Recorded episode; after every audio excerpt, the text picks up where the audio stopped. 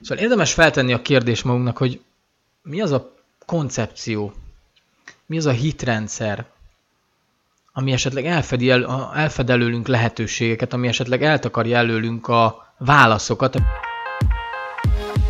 A mai epizód tartalmából megjelent az új könyvem. Megosztom a nagy tanulságomat a folyamattal, ami hasznos lehet számodra is. Aztán hasznos infók a magánkiadáshoz. Aztán a fő kérdésem, téged milyen koncepció tart benne a jelenlegi valóságodban? Aztán mesélek kicsit a könyvről röviden, és végül pedig pár nagyon fontos záró gondolatot osztok meg. Sziasztok! Sok szeretettel köszöntelek benneteket. Én Ákos vagyok, és ez itt az Érzelemsulinak az Instant Podcastja, és képzeljétek el, hogy ma arról szeretnék mesélni nektek, hogy megjelent az új könyvem, mindjárt meg is mutatom. És képzeljétek el, hogy fent van az összes nagy ilyen online e-könyvkereskedő oldalon, és igazából nekem ez egy nagyon nagy célom volt, hogy ez megtörténjen, de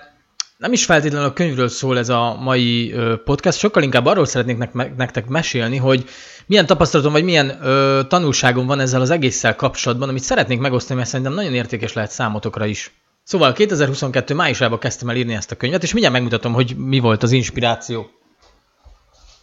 Szóval ez a festmény volt az inspiráció. Ezt a festményt a feleségem festette, Marian festette. Szeret festeni, és szokott is ö, néha...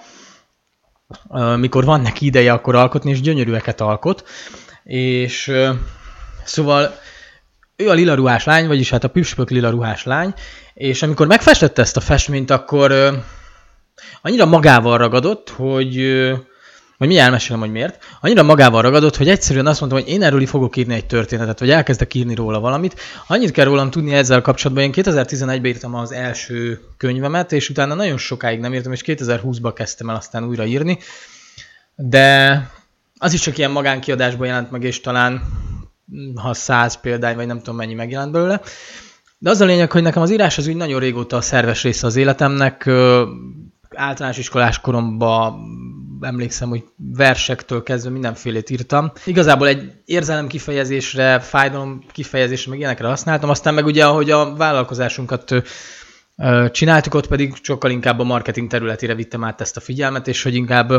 egy-egy ilyen jó tartalmat megírni weboldalakhoz, vagy bármi ilyesmi. De hogy maga ez a fajta kreatív írás, ami, ami, a, ami csak így jön belülről, ez már nagyon régóta benne van, és tényleg a kétezer-húszhoz tál ezt a transformációt, erről csináltam is egy videót egyébként annak idején,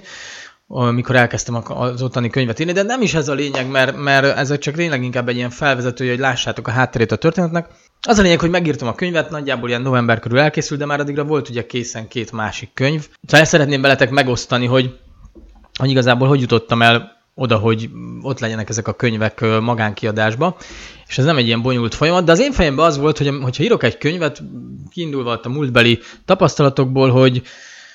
hát, hogy ezt azért macera értékesíteni, meg szerettem volna mindenhova eljusson, és hogy nekem egy kiadó kell. Tavaly évben azért fektettem erre energiát, hogy próbáltam kiadókat keresni, elküldözgettem nekik a, a könyveimet, ö, aztán mikor voltak ilyen nemzetközi könyvkiállítások, akkor végig szórólapoztam egy ilyen ö, bemutatkozó anyaggal, hogy hogy bemutassam, hogy mit is csinálok, vagy milyen témákba is írok, vagy miről szól ez az egész. És aztán az a lényeg, hogy, hogy aztán nem történt semmi. És uh, úgy kimentünk Tenerifére, ott ugye szerencsére két íróval is tudtam beszélgetni, és, és aztán igazából ez hozott egy ilyen fordulópontot bennem, mert hogy bennem az volt, hogy kell egy kiadó ahhoz, hogy bekerülhessünk a nagy uh, könyvkereskedésekbe, hogy ott lássan a könyvünk a... teszem azt a virtuális polcokon. Illetve azzal nem akartam számolni, hogy ugye e-könyv formájába adjam ki a könyvet, hanem hogy ez ilyen rendesen jelenjen meg. És, és az lenne az egésznek a tanulság, amit el akartam nektek mesélni, hogy van a, van a valóságunkban egy ilyen felépített koncepció, hogy dolgoknak milyennek kéne, hogy legyen, és aztán, amikor megengedjük, hogy egy kicsit más történjen, aztán belépünk az ismeretlenbe, és elfogadjuk, hogy a dolgoknak nem feltétlenül kell úgy lenniük, ahogyan azt uh, itt a kis fejünkbe elképzeltük, hogy na, mert most ennek ez az útja, hogy akkor okokozat, és így épül fel, hanem egyszerűen csak uh, nyitottak vagyunk, és figyelünk a jelekre, akkor lebontunk egy csomó falat. Nekem a legnagyobb felismerésem az volt, hogy azt szerettem volna, hogy kint legyenek a könyveim, ezeknek a nagy webáruházaknak a, az oldalai, meg, hogy megjelenjenek majd a könyvesboltokba is. És én azt gondoltam, hogy ez egyenlőségjel azzal, hogy egy kiadóhoz kerül be a könyvem, és nem pedig magánkiadásba adom ki. És aztán rá kellett jönnöm, hogy ez a hiedelmem, ez nem igaz. mert hogy ö, nyugodtan kiadhatom a saját cégemmel a könyvet, és ö, látjátok, ott van elérhető a jelentősebb ö, kiadók, a jelentősebb ö, kereskedőknél, vagy webáruházakban. Szóval igazából arra kellett rájönnöm, hogy az a kis koncepció, ami megszületett a fejemben, hogy a kiadó egyenlő azzal, hogy ki felkerül oda a könyvem, ez nem igaz. Ráadásul lényegesen kedvezőbb ö, konstrukció ez így, mint hogyha valami kiadónál lenne a könyvem. Azért akartam erről beszélni, egyrészt szerettem volna elmesélni a könyvet, hogy, hogy végre elérhető, és majd mindjárt mesélek is egy picit a könyvről, de azért akartam ezt elmesélni, mert az életünkben nagyon sok olyan lehetőség van előttünk, mert hogy ez a lehetőség ott volt előttem akkor is, amikor a fiókba tettem a másik két könyvet. Vannak lehetőségek, amik ott vannak az életünkben, elérhetőek már most is, csak egyszerűen a múltbeli koncepcióink, a meglévő személyiségünknek a keretei tulajdonképpen nem adnak rá teret, hogy mi azt felismerjük. És el kell kezdenünk változni, egyszerűen megengedni az újat, felismerni az új lehetőségeket, például elengedni hiedelmeket, vagy megkérdőjelezni, sokkal fontosabb szerintem, hogy megkérdőjelezzük ezeket a hiedelmeket, és aztán egy teljesen másik valóságba léphetünk. Szóval valami ilyesmi történt velem is ott novemberben, és igazából még csak sok százezer forintot se kellett költenem arra, hogy, hogy ez létrejöhessen, hiszen, hiszen van, és van, aki már végigcsinálta az utat, és sokkal egyszerűbb őket megkérdezni, és aztán, ahogy keresgéltem a neten, rátaláltam a Nádasi Krisz oldalára, aki egy nemes egyszerűséggel egy ilyen pár ezer forintos, kétezer-ötszáz forint azt hiszem az a, az e-book, amiben, amiben leírja, hogy hogyan kell tulajdonképpen ezt megvalósítani, és,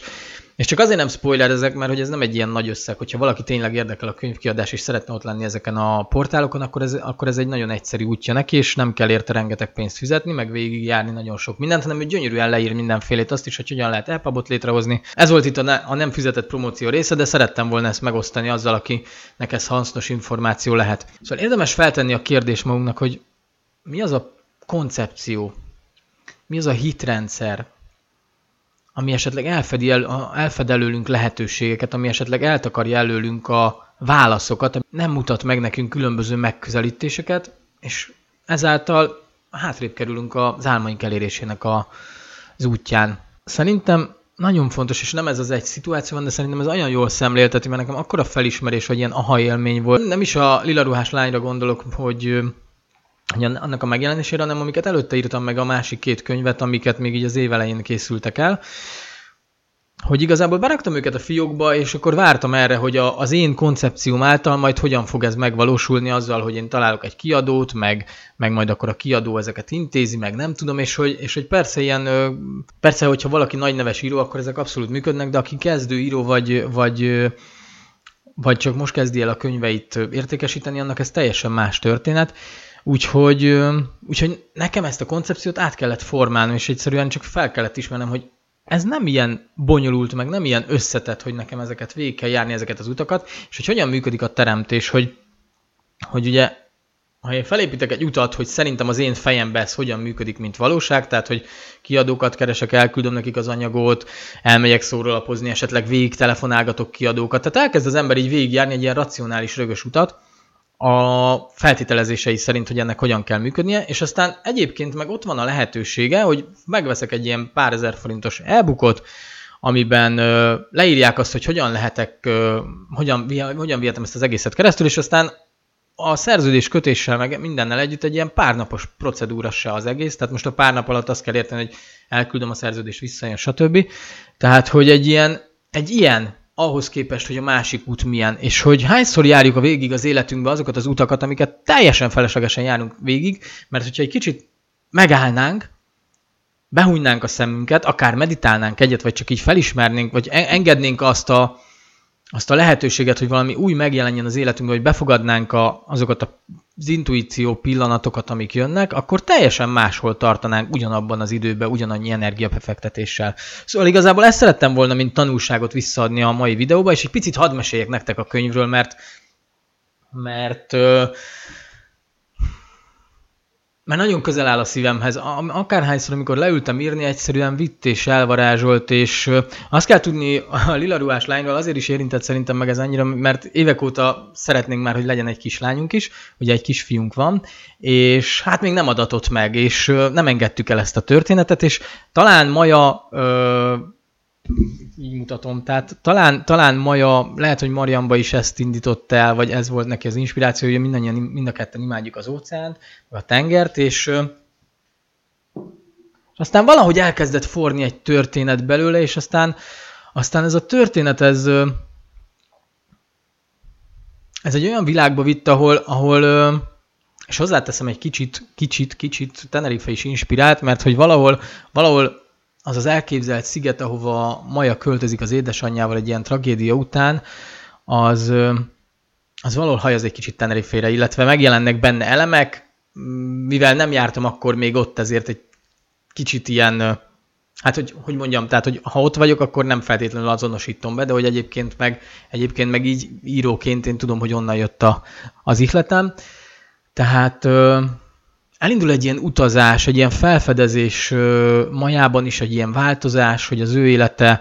ö, a feje tetejére állt, elkezd új barátokat megtalálni, és hogy az egész kihívás, emberekkel kapcsolódás, konfliktusok esetleg, ö, rejtélyek, ezek, ö, ezek így ö, nagyon jól vitték a, az utat, és... Ö, Na, nem is a könyvet szeretném most értékesíteni. Van egy Facebook csoport egyébként, hogy amikor elkezdtem írni ezt a könyvet, és már úgy viszonylag volt belőle nagyobb mennyiség, mármint amit megírtam, akkor fel, elkezdtem felrakni ebbe a Facebook csoportba a, azt, amit megírtam. Nagyjából szerintem az egyharmada a könyvnek megtalálható a csoportba, úgyhogy ha valaki szeretné, akkor ezt berakom ide a leírásba, és, és be tudtok csatlakozni a csoportba, bele tudtok olvasni a könyvbe. Van egy ilyen nagyon mély bölcsesség szerintem Majában, vagy ebben az egész történetben, amit én nagyon jó szívvel ajánlok mindenkinek, és a, annyit kell tudni még az én írásomról, hogy, hogy én nem szoktam ezeket tervezni, tehát hogy láttam a, láttam a festményt,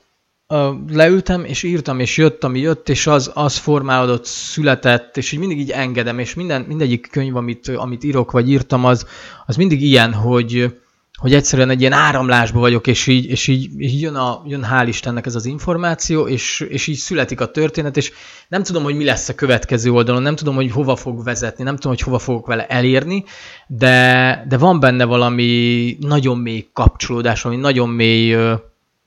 erő, vagy nem is tudom, hogy hogy fogalmazzam meg. Nem, nem nagyon tudom ezt így visszaadni. Egy a lényeg, hogy, hogy én nekem egy ilyen fantasztikus utazás volt végigélni ezt Majával és a családjával, és nagyon jó szívvel ajánlom, illetve Nádasi Kriszt is nagyon jó szívvel ajánlom, hogyha könyvkiadásba gondolkoztuk, mert szerintem ez a legegyszerűbb útja neki, és a legelérhetőbb, és